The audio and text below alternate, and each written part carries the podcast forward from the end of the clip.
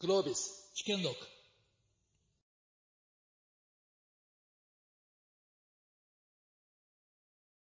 はい、えー、皆さん G1 経営者会議、えー、全体会議、今回の最後のセッションになります。で僕自身もすべて今回全体会から始まってですね、部下会とか参加していると、とても面白いですね。知的刺激が受けて今覚醒した感じがしていてですね、まあ世界ナンバーワンに向けた様々な知恵、ノウハウ、そしていろんなひらめきがあって、今ワクワクをしていますが、今回全体会、最後のセッションにおいて何をしようかと考えたんですね。まあ、冒頭の全体会議において、まあ、西村経産大臣、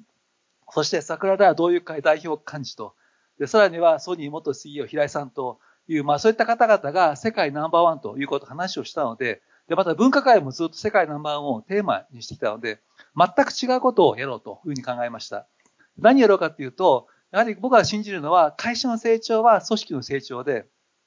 組織の成長は個人の成長というふうに考えていて、特に会社の成長のためにはリーダーの成長がものすごく重要だと。そのリーダーの個人的な経験に沿っていろいろと話をしていこうじゃないかということで、まあ、僕がオーナーを務めているラッキー FM 茨城放送の人気番組、僕はパーソナリティ言ってますが、のリーダーの挑戦というフレームワークにのっとって話をしていこうかなという、まあそういう意欲的なセッションにしていきたいと思っています。リーダーの挑戦は何やってるかっていうと、5つのテーマに関して議論するんですね。でそのうち3つが、その能力開発、人的ネットワーク、志という、これはグロービスの教育理念の根幹の3つであって、残りの2つが挑戦と試練と。で、僕は常に言って何かっていうと、挑戦をしなければ何も価値が生まれない。したがってガンガンに挑戦をしていこうと。一方、挑戦をすれば必ず試練が来る、批判が来たりとか、一方で自分が想定しない方向に行ってしまうとかですね、失敗したりとか、でも試練が経なければ成長がないから、試練を楽しんでいこうよと。で試練を経て成長していくと。でそしてまた挑戦をして、試練を楽しんで成長していく。このサイクルを回していくことによって、社会に価値が生まれて人間的に成長していくということを考えてますので、その際には、その挑戦視点においては能力開発と自分の軸である志とか、あるいはバリューとかミッションが必要になってきたりとか、さらには自分の人的な仲間が必要になってくると。ということで今回はですね、まず冒頭に、えー、ただ畑さんから始まりたいと思いますが、どういう挑戦をされて、どういう試練をどう乗り越えたのかということを、まず寺畑さんお願いします。はい、えー、寺畑です。どうぞよろしくお願いいたします。えっ、ー、と、まあ、挑戦ということですけれども、私にとって一番、まあ若い時期ですけれども、大きな挑戦だったのは、まあ32歳ぐらいですけれども、その当時、日本で一番大きな買収と言われました、アルネ・レーノルズのですね、海外部門約1兆円の買収えこれを、まあ、企画段階から入って、まあ、バリエーションまで仕上げて、まあ、意思決定までこぎつけて、まあ、実際に統合の作業に、のために、まあ、ジュネーブに行ってですね、まあ、統合、まあ、8人日本から行ったわけですけれども、その統合をやりきったというところが一番のチャレンジで、その、我々、もともと専売公社と言われてまして、日本ドメスティックの会社と言われてたんですけれども、その約100国ぐらいのですね、オペレーションをやっている会社をいきなり買うっていう、ことで、どういうバリエーションつけたらいいんだと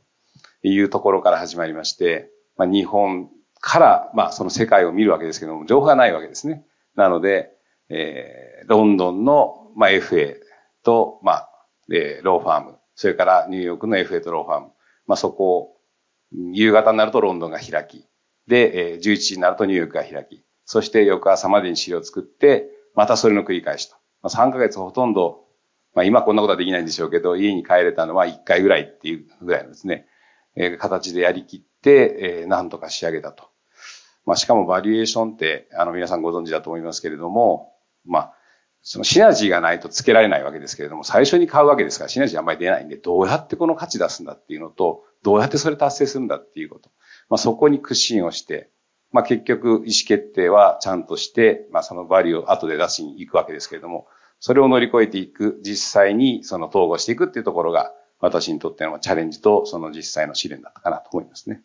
一番その1兆円の買収をして、その当時までは、まあ、先輩校舎のような形で日本と、それからまあ台湾のみのオペレーションをしていたのが、まあ、グローバルな会社を1兆円で買収したと。どういった試練があったんでしょうか？そうですね。まあ、統合、まあ、買うことがですね、目的ではなくて、買った、まあ、事業体を大きく、いかに大きくできるかっていうことが買収の目的なわけですから、その買った会長を成長させなきゃいけないわけですね。ただ、最初8人で始めたようなそのプロジェクトがどんどんどんどん大きくなって、買ったらもう、まあ、万っていう単位のですね、日本からのいろんな人の、まあ、要請が来るわけですね。こうしてほしい、ああしてほしい、こういうやり方しろ、ああいうやり方しろと。でも、全部日本式を入れてしまうと、向こうの会社も、もうモチベーションも上がりませんし、まあ、なんでこんなやり方しなきゃいけないのって話になりますし、まあ、死んでしまうわけですね。で、それをどうやって食い止めながら、えー、まあ、矢が背中にいっぱい刺さるわけですけれども、それを自分が盾になって食い止めながら、現地の話を聞いて、日本の話を聞いて、一番、どうでしょうね、買った会社にとって、僕らが作り上げようとしている事業体にとって何が一番いいんだろうと。まあ、そこをどうやって説得を知るか。まあ、そこが一番苦心したところですけれども、まあ、一番やったのは、とにかく英語で徹底的に議論すること、数字で物を語ること、ロジックをクリクリアに、まあ、作り上げること。そして、えー、公平、フェアにやってトランスペアレンシー、透明性を保つと。まあ、ここをもう徹底的に、もうすべて、えー、意思決定にはその要素を全部加えると。人事も全部それでやりました。えー、日本人をもうここに据えるってことは絶対しないし、誰が一番このポジションに立ってつくのがグループ、まあないしはこの会社のためになるのかっていうこと。もうそれを徹底するっていうのは最初からやって、その結果として、えー、少しずつですけれども、信頼が得られて成果につながっていたということじゃないかなと思います。お伺いしたら、その、現地における、その試練よりも本社からの矢を、まあ、それブロックする方が大変だったとおっしゃっていましたが、具体的にどうやってそれブロックされたんでしょうか？いや、それ大変でしたね。まあ、昔の話だからあれですけれども。えっ、ー、と、やっぱりブロックは僕だけではやっぱりできなくて、えっ、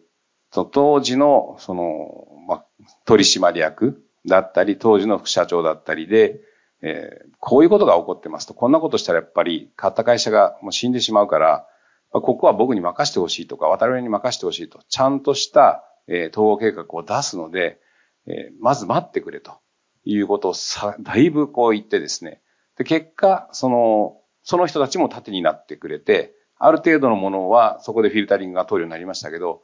あれが通らってなかったら本当にダメだったんじゃないかなと思いますし、我々、私もその、そういう意味ではいろんな、あの、ストレートな手も使いましたが、いろんな手をこう使ってですね、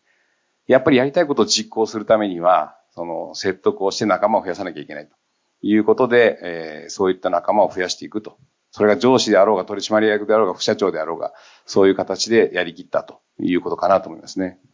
寺畑さんは52歳で社長に、まあ、CAT の社長になったということですが、やはりその時の試練、挑戦によって、まあ、そういった成長を遂げて、なられたというふうに自己分析されてますでしょうか？えー、っとですね、まあ、我々が、その、今でこそ3分の2以上の収益と利益はやっぱ海外が遂げていますし、成長もやっぱ海外の方が大きいので、そういう意味では社長になる前に海外をさらに大きくしていくということが私のミッションだったんで、まあ、その流れで、まあ、若いけれども社長にするかということになったんじゃないかと思いますけれども、まあ、海外でやっぱりその議論をしてきて、まあ、弾力がついて、英語でやっぱり説得ができると。で、仲間を作れると。まあ、そういった能力を買っていただいたんじゃないかなというふうには思いますね。社長になられてからも挑戦の連続、試練の連続ということですが、一つだけ言うと何が今一番大きな挑戦試練でしょうか？えー、っとですね。まあ、一番最近の挑戦と言いますと、その、20年以上、海外は海外のオペレーション、日本は日本のオペレーションとか分けてきたわけですが、まあ、それだと、まあ、グローバルに戦っていくには限界があるというふうに私自身は思っていて、今年の1月から、え日本と海外のオペレーション全部統合して、ジュネーブに本社、まあビジネスの本社、タバコ事業の本社を置いて、日本はもう1マーケットという扱いにしました。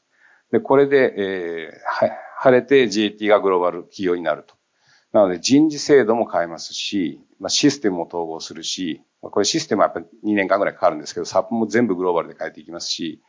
まあ、そういう意味では日本の側の大きな改革をして、ワンチーム、一つのユニットとしてやっていくと。まあ、まあ、幸い1年目、今年が1年目なんですが、えー、結果が出ていて、そのワンチームでやるべきことが明確になって、実績も伴って、まあ、ちょっとこう上向きに来てるんで、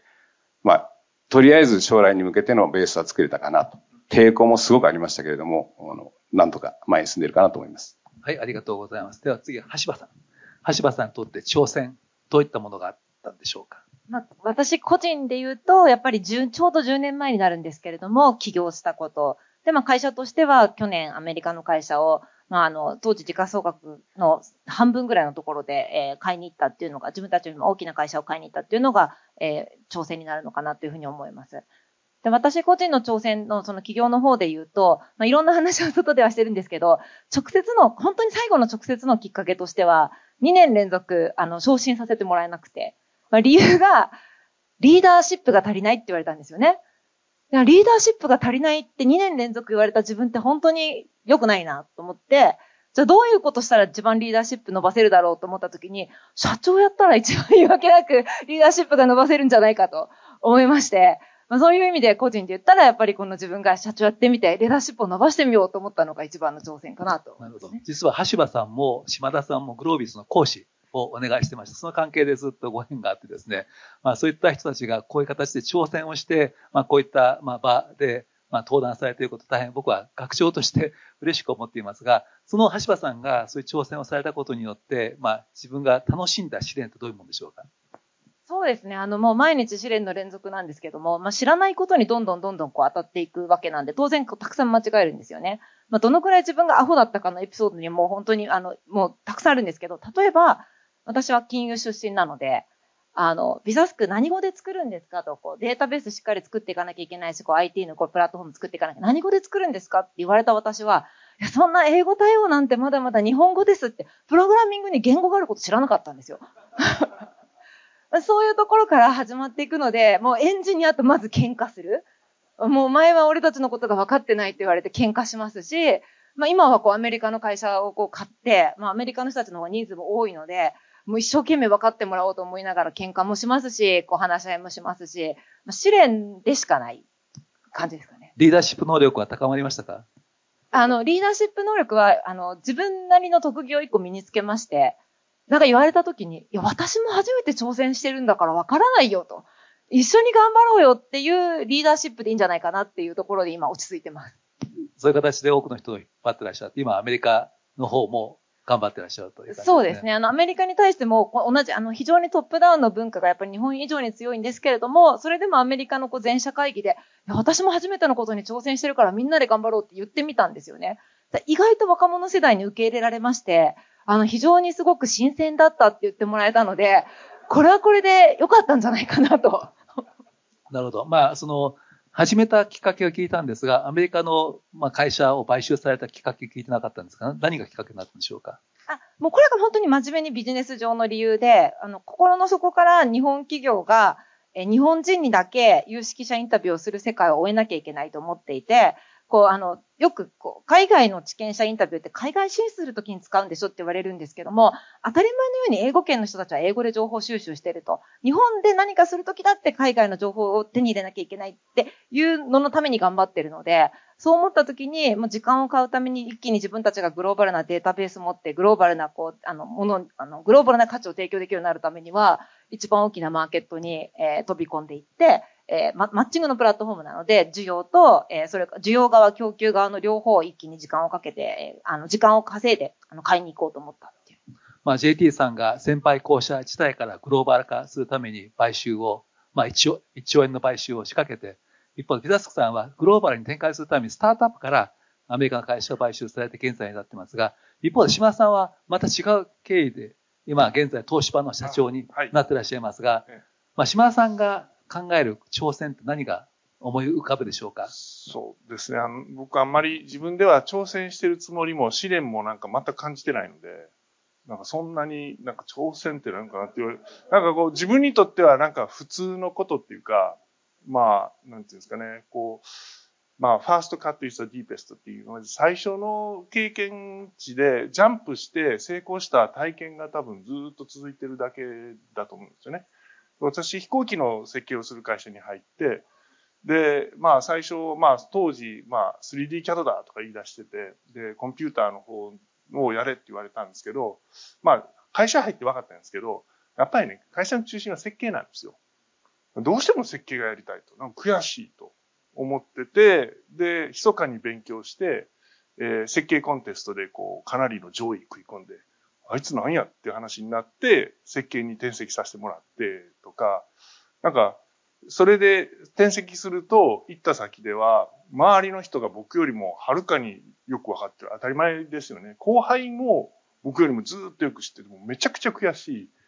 ですよね。だから、まあ、まあ、他の人の多分1.5倍か2倍ぐらい勉強してそれで、なんか例えば、空力をやってた時には最初、お前空力ってどういうことやねんって周りみんな東大。僕は雑草なので。でも、最後の方になったら、なんか、あの、空力のデバイスの話をしてて、ここにあの、これにこれつけたら抵抗が増えるから、えっと、着水速度が0.5ノットぐらい増えますね、とかって言ったんですよ。みんな、ん？とか言い出して、なんかこう、AI みたいなのがね、こうやってると頭の中に出来上がってきて。島さんにとってみれば、そういった挑戦っていうのは常にこう日々のまあ、努力の連続ではい、で自分ができなかったことができてる人が悔しくて自分がそれでやろうと考えてそしてまた、まあ、後輩から教わりながらの悔しさの連続の中からずっと歩んできたから特にそれがあの試練とも感じないし挑戦とも感じ全然ずっと今まで行ってきてそんな感じ。でその中で、はい、まあ、シーメンスの,、まあ、あのにも入られて、入られててシーメンスの会社のグループの、ええドイツにも行かれたんですね。そうですね。ドイツの本社行ってて、まあ、この時の体験はやっぱり強烈でしたね。あどういう感じでした？まあ、買収された会社だったんですけど、まあ、その、そうするとドイツの本社行くっていうことは、元いた会社の人たちよりも上司になっちゃうんですよね。アメリカ人がすごい勢いで刺してきて、こいつらこんなことする矢が飛んできたわけです、同じように、ね、とんでもない勢いで、うん、もうありとあらゆる嫌がらせをしてくる。うんですよね。うん、いや、あ、これね、人間、だから私、なんか知らないですけど、若い時にどんどん偉くなっちゃってるんで、うん、そういうことが非常に多いんですよ。うん、だからもう、社長に初めてなった時、42歳の時は、半分以上の人は全員僕より年上ですし、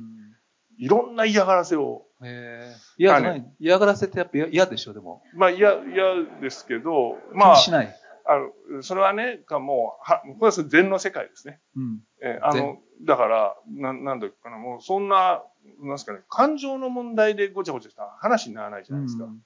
だから、これは果たして本当に会社にとって正しいことなのかどうなのか、うん、もうそれだけをやるっていうだけですよね。本当にみんなのためになってるのか、人と地球の明日のためになってるのかとか、まあもうそ、それだけです。もうそういうふうにやってると、なんかいろいろな横やりとか、うん、えー、前蹴りとかなんか知らないですけど、あっても、まあ別になんか。完全する、基本的には。あそうですね。正しいと思うことだけ言うと。そう、そうですね。そうですね。うん、まあ、そう、そうでないと、あの、相手と同じレベルになると、もう絶対にこれ耐えれなくなりますね。まあ、ということで、あの、皆さんの挑戦と試練ということを伺ったわけですが、それを、まあ、支えていくのが、まあ、能力開発とネットワーク仲間ということですが、まあそういった中でどうやって、例えば急に、寺畑さんもそういうまあ経営に携わるわけですが、どうやって能力を開発されていったのか、あるいはどうやって仲間と共にまあ精進されていったのかをお伺いしたいんですが。はい。えっ、ー、と、自分の能力をどうやって開発してきたかっていう、で振り返ってみると、一つ一つの、まあ職において、やっぱり一つ一つ、まあちゃんと乗り越えてきたっていうことかなと思いますが、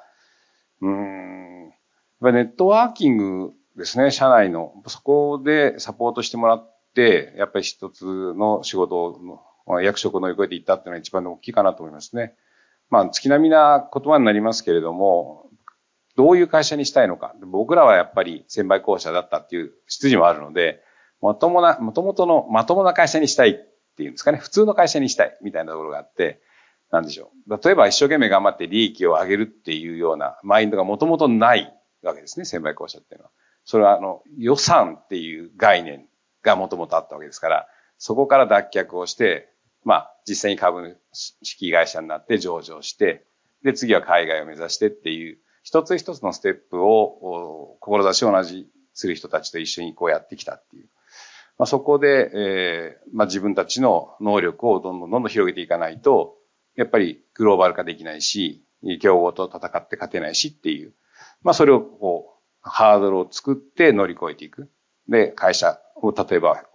まあ、多角化するもそうだし、国際化するのもそうですけど、一個一個の目標を定めて、それをみんなで乗り越えていくと。まあ、そういう中で、結果的に私がこうリーダーシップを今取っていますけれども、このバトンをまた次に渡していくっていうことだろうなっていうふうに思ってますね。その、まあ、RJR の経営をされていて、その前にもちらっと経営をされてたと伺ったんですが、急に20代で経営をされる立場になった時に、まあ急にやってもなかなか難しい面があると思うんですが、どうやってその経営手法とか能力を鍛えたんでしょうか？えっと、まあ、20代の時にですね、まあ、一番最初の買収でマンチェスタータバコというちっちゃい会社を、会社、まあ JT が買ってですね、まあそこに乗り込んでいって、まあその時の経営者と私と二人で、まあ改革をしていったんですけれども、その時は正直失敗してます。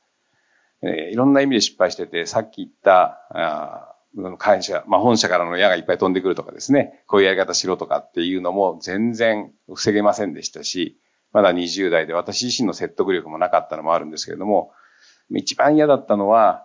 JT がこう言ってるから、これでやりましょう。これでやらざるを得ないっていうことを、まあ、自分が管理職としてイギリス人の現場の人に説明しなきゃいけないっていう。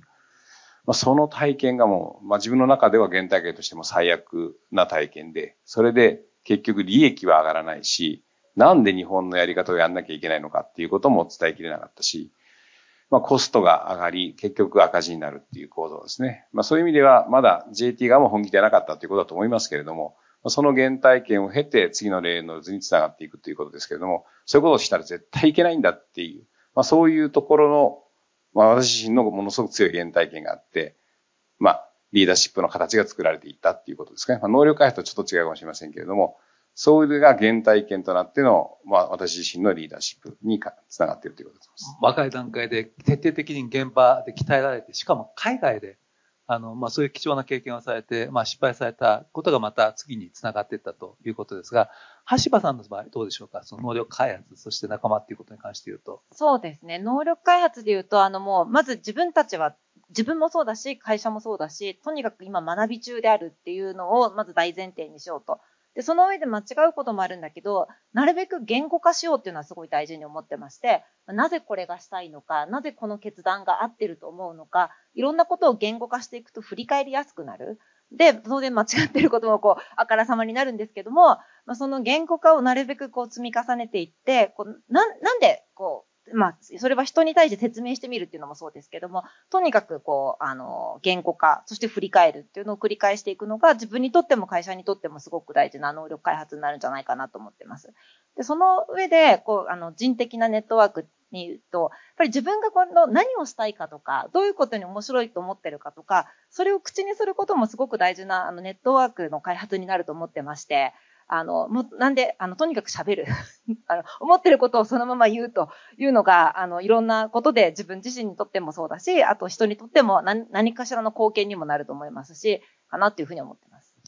先ほど島田さんが、その、一生懸命努力して勉強したというふうにおっしゃってましたけど、橋場さんの方で自分で何かこうそういった、まあ、その能力開発に自分が投下した時間とか、あるいは方法論とか何かありますでしょうか？うん。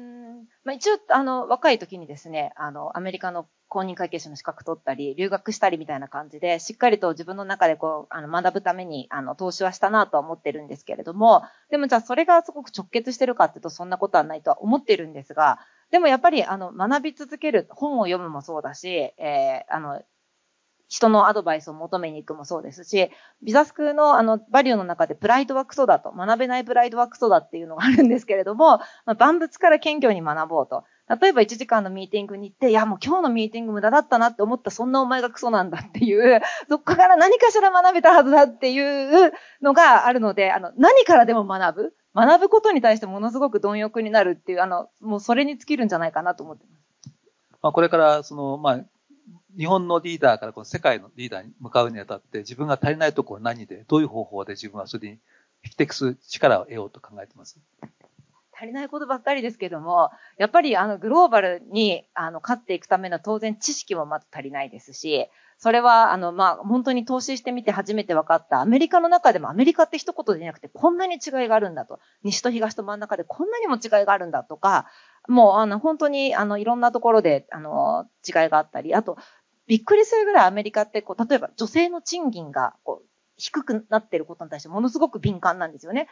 日本にいるとよっぽど女性って日本の方が弱いように見えて、アメリカはすごい自由の国に見えがちだと思うんですけど、全然そんなことないと。例えばそういうことも含めて、あの、当たり前を知らなすぎるっていうのが、まず、あの、大前提に思うべきだと私は思ってまして、で、まあ、その上で、一方で全てを知ることは難しいから、自分が知ったものの中から何らかの意思決定をしていって、で、そして毎回振り返って、で、あの、ベストを尽くして学び続けるっていう、もうそれなんじゃないかなと思って。島田さん、島田さんはどういう形で、その、まあ、東芝の社長になるまでの能力をそうですね。まあ、なっちゃったんですけど、あの、えっ、と、僕一番大切だと思うのは、やっぱりね、体験を超える座学はないんですよ。やはり一番本当に難しい問題を見定めて、それが会社もしくは社会、自分が関連するコミュニティに対して、えー、自分ができる可能性があることとして最もインパクトのある領域を実際に体験すると。これね、勉強しない人はもうまず qualification がないんです。だから、基礎的なこと分かってなくてそんなことは絶対できないんですけど、それをやっぱり選んで体験しなければならないと。航空機の設計ってなかなか設計するチャンスが回ってこなくて、僕はすごいラッキーだったんですよね。まあ、ボーイングの777って一番最初にちょっと関連することができて、で、そうすると、本当にね、10年、20年、こんなん絶対追いつくわけないなと思うような先輩の背中があっという間に超えていけるんですよ。だから、やることっていうことがいかに重要なことかっていうことですよね。体験をして、と同時にそのまあ勉強されたとおっしゃってました。そ、ね,、れでまあ、あの、能力を鍛えながら体験をしていって、知識とか習得して、その繰り返しですよね。そうですね。それと、もう一つ大事なのは、人と同じことをしちゃダメというのがあって、で、それも別に馬鹿にするっていうことじゃなくて、なんかこう、なんですかね、こう、勉強していくとね、こう、下の方へ行く感じの人が多いんですよ。要するにそのある特定の知識に対してぐーっと深く深くこう入ってって、これはできません、あれはできませんとか言い出すわけですよ。いろんな知識を使ってね。そうじゃなくて、こうやって勉強して体験したら、みんなこんなこと言ってるけど、本当はこんな世界があるんじゃないかっていうことを毎回言って、えー、誰も、ど真ん中の世界で誰も言っていないことを言うと。で、まあ、間違ってたらみんな止めてくれるんで。大丈夫なんですけど、だから、そういう訓練の繰り返しが初めてこう、アウフヘーベンっていうか、コンセプチャライズっていうか、哲学化するっていうか。僕も先ほど同調圧力のセッションに参加してたんですが、ふと自分で考えたんだけど、同調圧力って考えたことないなっていう、あの、そういうことやっぱ人と違うことやることがすごい重要だと思ってるから、あの、僕は成功への道っていうのは基本的に人と違うことを行うことだから、なるべくそういう意味では、同調圧力とかっていう言葉すらあまり考えずに、もう人と違うことをガンガンやっていくことが成功の道だというふうに本当に信じてるんで、まあそういう形がいいってことですよね。そうですね。そのためにはやっぱり違うインプットが非常に重要なので、私はだからドイツ行った時にはドイツ語を覚えて、ドイツ語を喋れるようになって、ドイツのニュース毎日聞いてるんですけど、やっぱりこう全く視点が違うんですよね。だから、うん、そう、そういうものの組み合わせがあると、なんかこうちょっと、えー、一般の人たちが普通に思っていることとちょっと半歩だけ違うことをこう、いけると。ありがとうございます。そして最後のラウンドは、今度は志とか理念、まあ、ビジョン、ミッション、バリューということですが、まあ、あの、寺畑さんの考えている今後の個人でいいんで、個人であれ会社でもいいし、ビジョン、あるいは大事にしているバリューとかあれば教えていただけたらと思います。はい、ありがとうございます。えっ、ー、と、まあ、ま、大事にしているバリューっていうところからいきたいと思いますけど、あの、まあ、さっきもちょっと説明をした中にも出てきましたが、私自身は仕事をする、ないしは自分の個人の、まあ、動きの中でも、その、フェアと、それからトランスペアレンシーっていうのはすごく大事にしてて、で、あと経営者になってから一番思うのは、やっぱそのハンブルっていうんですかね、えー、謙虚っていうところが一番大事かなと思っていて、かもすると、その傲慢になりがちなところがあったり、人の意見を聞かなくなりがちなところがあるんだけど、それだと、その、裸の王様になりかねないっていうのがあってですね、そのハンブルネスはすごく、そのグローバルで仕事をする中で一番気をつけているところでありますね。ビジョンっていうと、まあ、我々ずっとやってきたことが、まあ、タバコ事業中心に、まあ、医薬と貯金をやってたり、いろんなこと、他のことも今やり始めてるんですけど、えー、どちらかというと、まあ、心を豊かにするっていうことをですね、まあ、ずっとやってきたのかなと思っていて、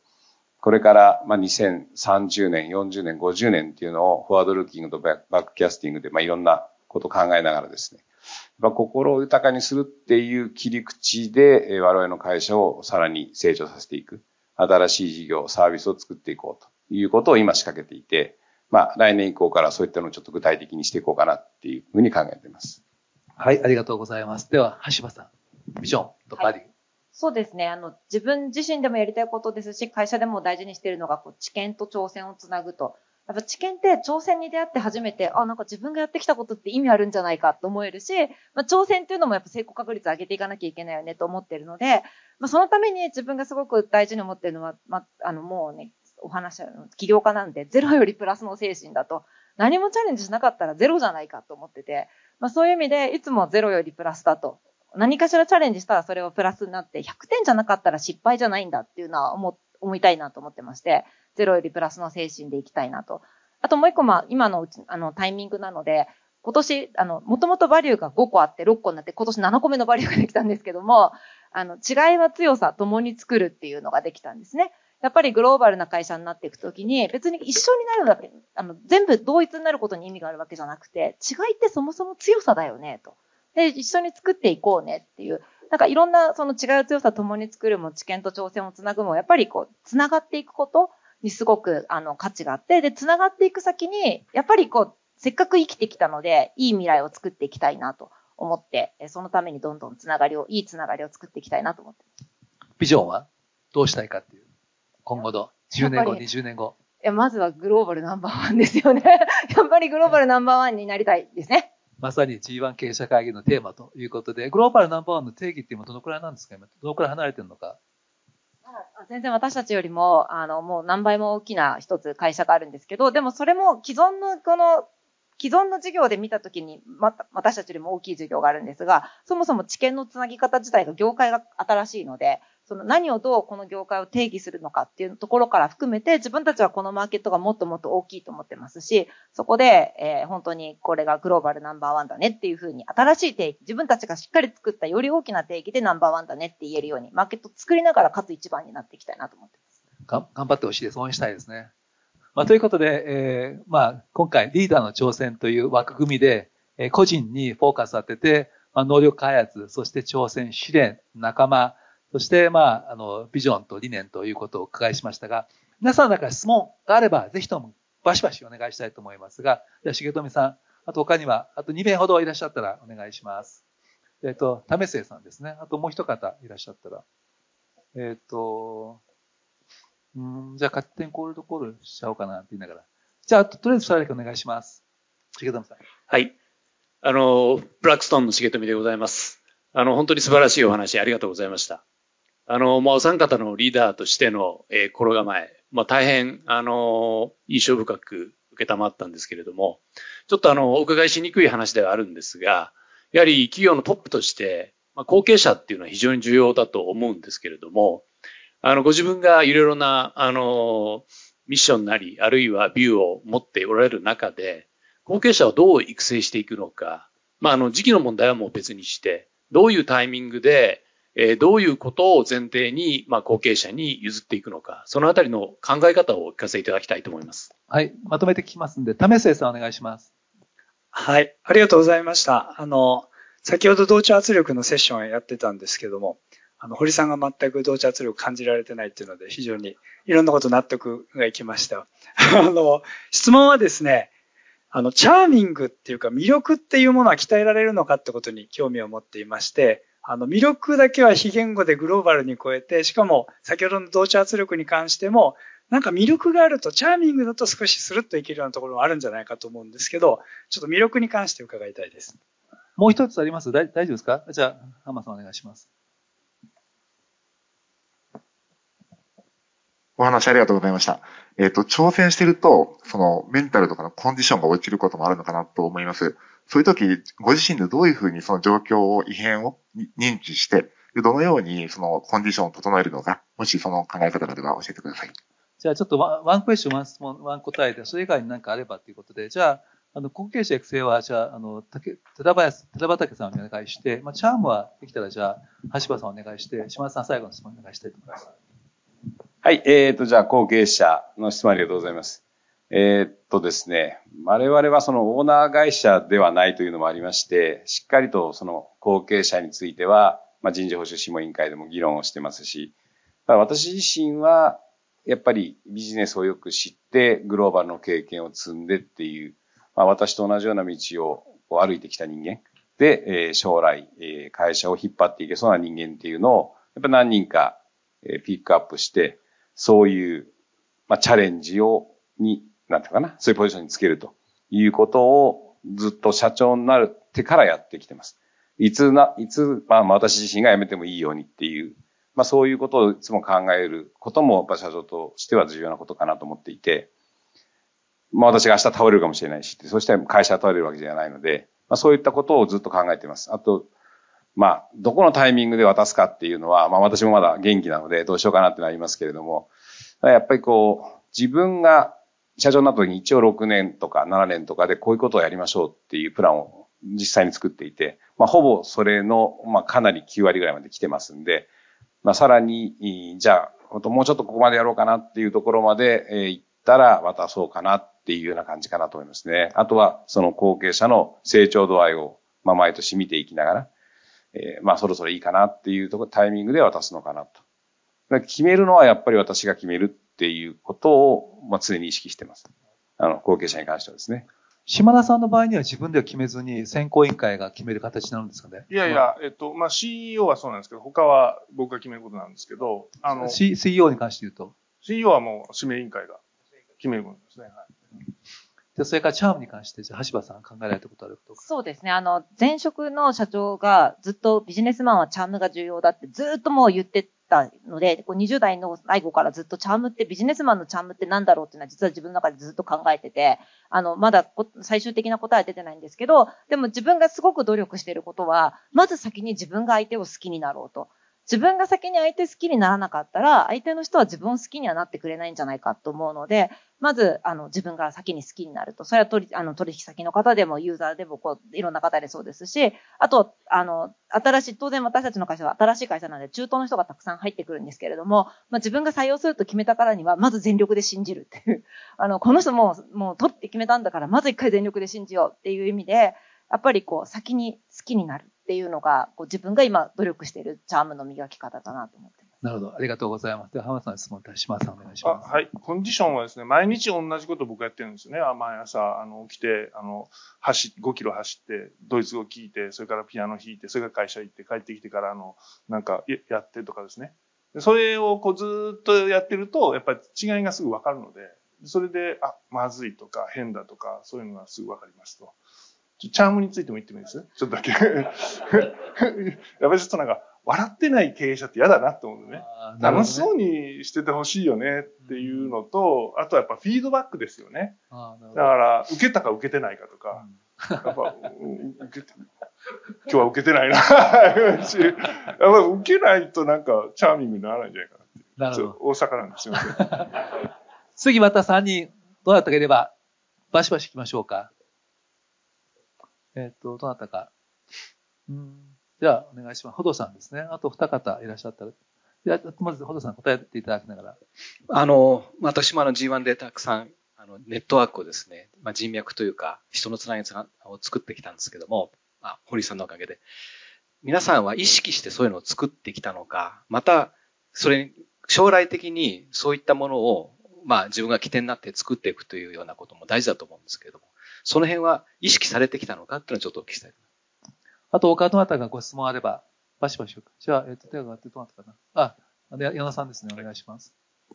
あ、矢野と申します。あの、まあ、従業員というか社員を、まあ、今日朝の、あの、えー、にも、議論にもありましたけど、モチベーション上げるというか、エナジャイズするために、あの皆さんがどんなことを具体的にやられてるか、えー、教えてください。モチベーションの部分ですね。平井さんがおっしゃった。あと、どなたか。じゃあ、森さんお願いします。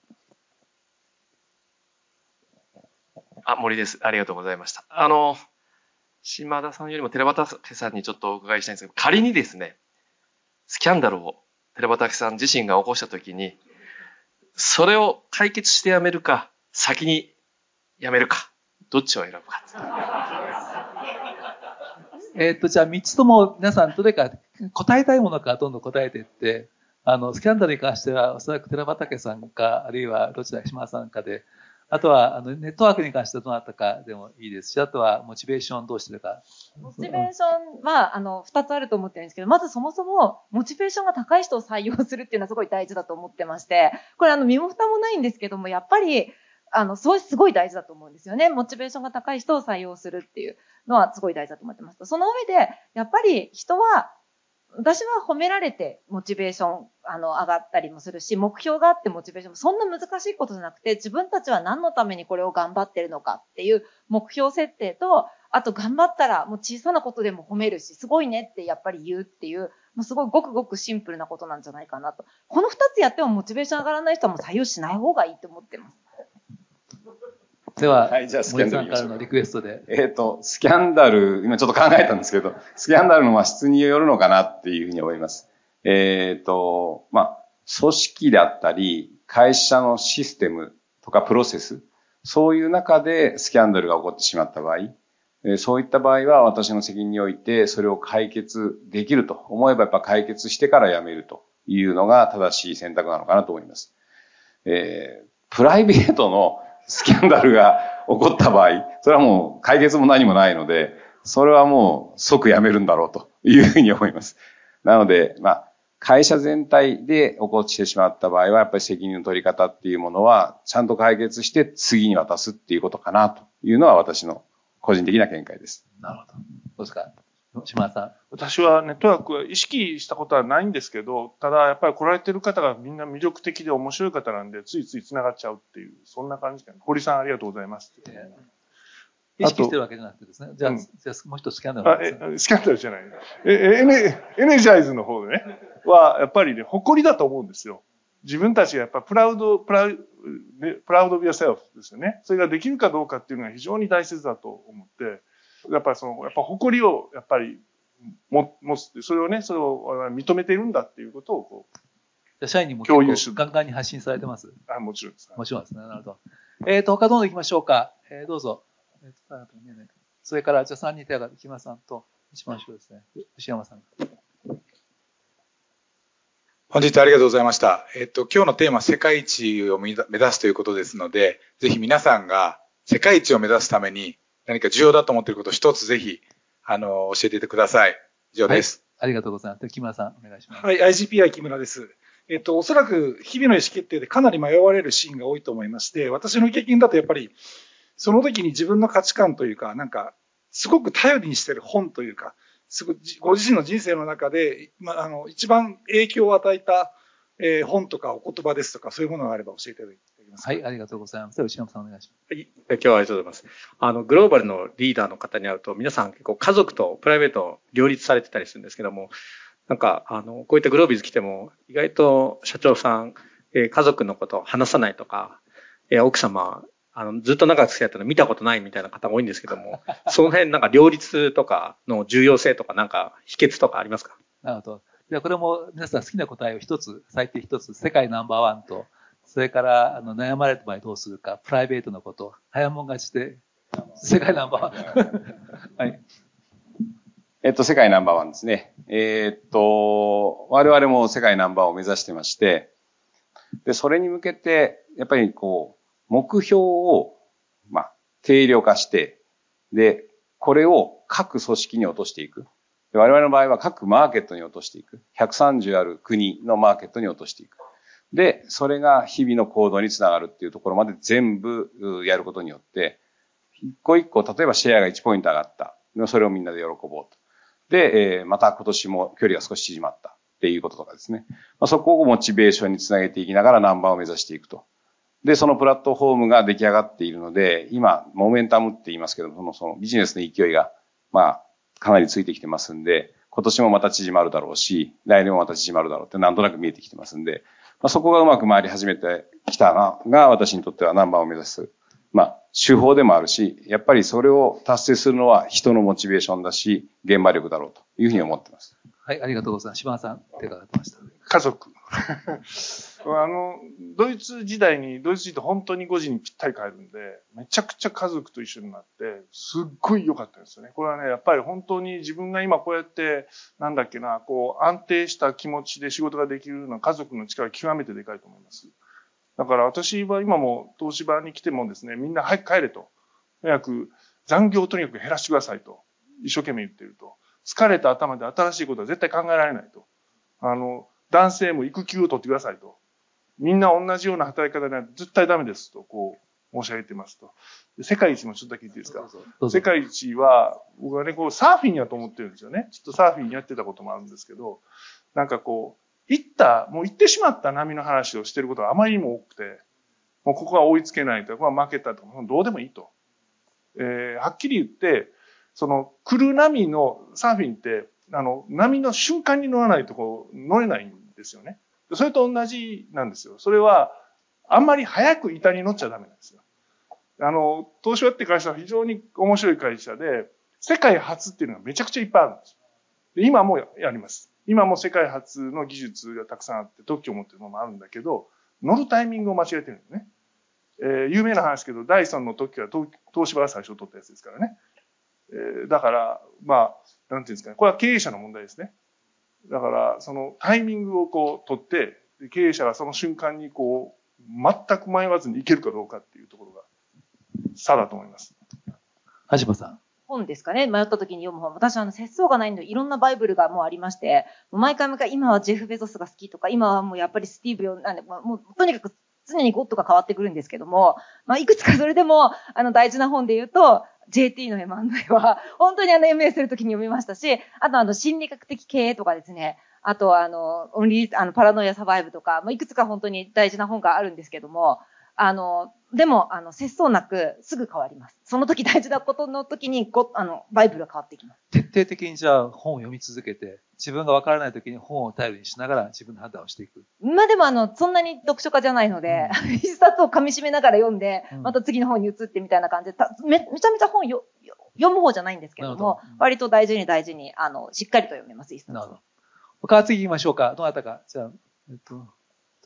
それから、じゃあ、大久保さんと。あともう一方、後ろの方ですね。どなたか顔でね。